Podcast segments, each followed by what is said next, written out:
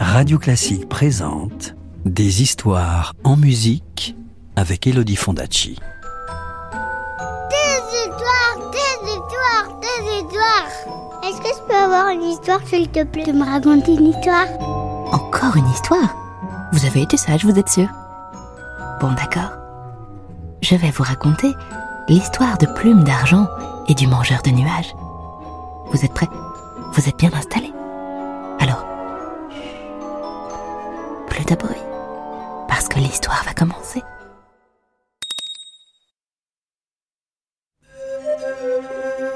Un petit Indien nommé Plume d'Argent vivait jadis avec sa mère près d'un précipice, au sommet du mont Maïs. À cette époque, il pleuvait tellement rarement que la terre était sèche et les prairies jaunes. Plume d'Argent était triste, car il rêvait de suivre les chasseurs de son village sur les pistes.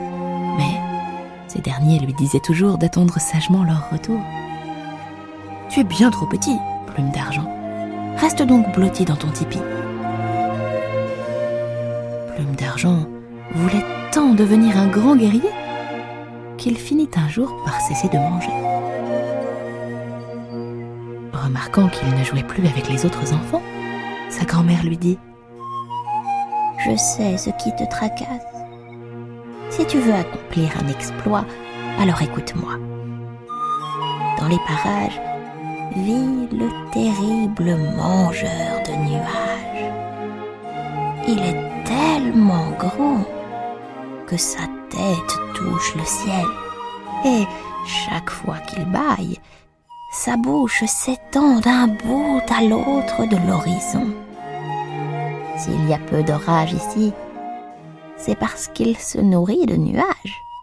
C'est à cause de ce monstre maudit qu'il n'y a pas de pluie. Si tu veux devenir un guerrier, je veux bien t'aider. Voici trois plumes magiques. La plume bleue te permettra de parler le langage des bêtes. Grâce à la plume rouge, tu pourras changer de taille à volonté. Quant à la plume noire, elle te rendra très courageux. Ravi, Plume d'Argent embrasse sa grand-mère et il part à l'aventure.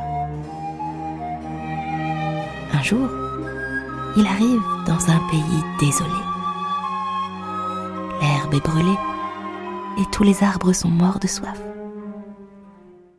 Plume d'Argent voit alors une petite taupe qui le regarde gentiment. Pour pouvoir lui parler, il prend aussitôt la plume bleue dans sa main. Sais-tu si le mangeur de nuages habite dans le voisinage? lui demande-t-il. Hélas, oui, Répond la taupe. Surtout n'approche pas de sa maison, car c'est une vraie chaudière. Si je suis encore en vie, c'est parce que j'habite au frais sous la terre. Alors, Plume d'Argent a une idée. Dans ses cheveux la plume rouge et il devient aussi petit que la taupe. Maintenant, je peux te suivre dans tes galeries, dit-il gaiement. Le mangeur de nuages ne me verra pas entrer chez lui, Oh, tu es aussi courageux que rusé. s'écrie la petite taupe. Aucun guerrier ne m'a jamais demandé de l'aider. Et tous sont maintenant morts et enterrés. Allez, suis-moi. Je vais te servir de guide dans les tunnels de mon terrier humide. Tout content, Plume d'Argent pénètre dans les souterrains. Il marche depuis longtemps lorsque la taupe lui dit Nous sommes juste sous le tipi du monstre endormi. Écoute, il fait trembler le sol chaque fois qu'en rêvant, il fait une cabriole. Et ce bruit assourdissant, c'est son cœur qui bat et qui résonne jusqu'au fond de l'océan. Plume d'Argent empoigne alors la plume noire. Et tout à coup, il se sent si courageux qu'il est certain d'être victorieux. Avec son arc, il vise le plafond du tunnel et il tire une flèche vers l'endroit où le mangeur de nuages est allongé. Un terrible cri retentit et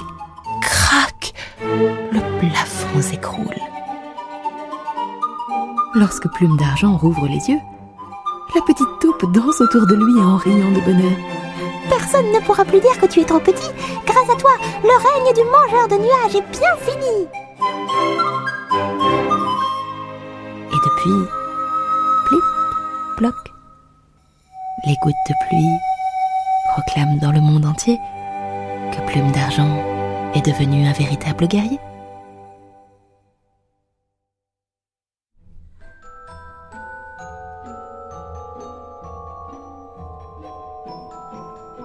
C'était Plume d'argent et le mangeur de nuages, un conte d'Isabelle Lafonta, publié aux éditions Flies France, raconté par Elodie Fondacci sur le concerto pour flûte de Domenico Cimarosa. Retrouvez des contes du monde entier dans les collections La Caravane des contes et Aux origines du monde des éditions Flies France. Radio classique, des histoires en musique.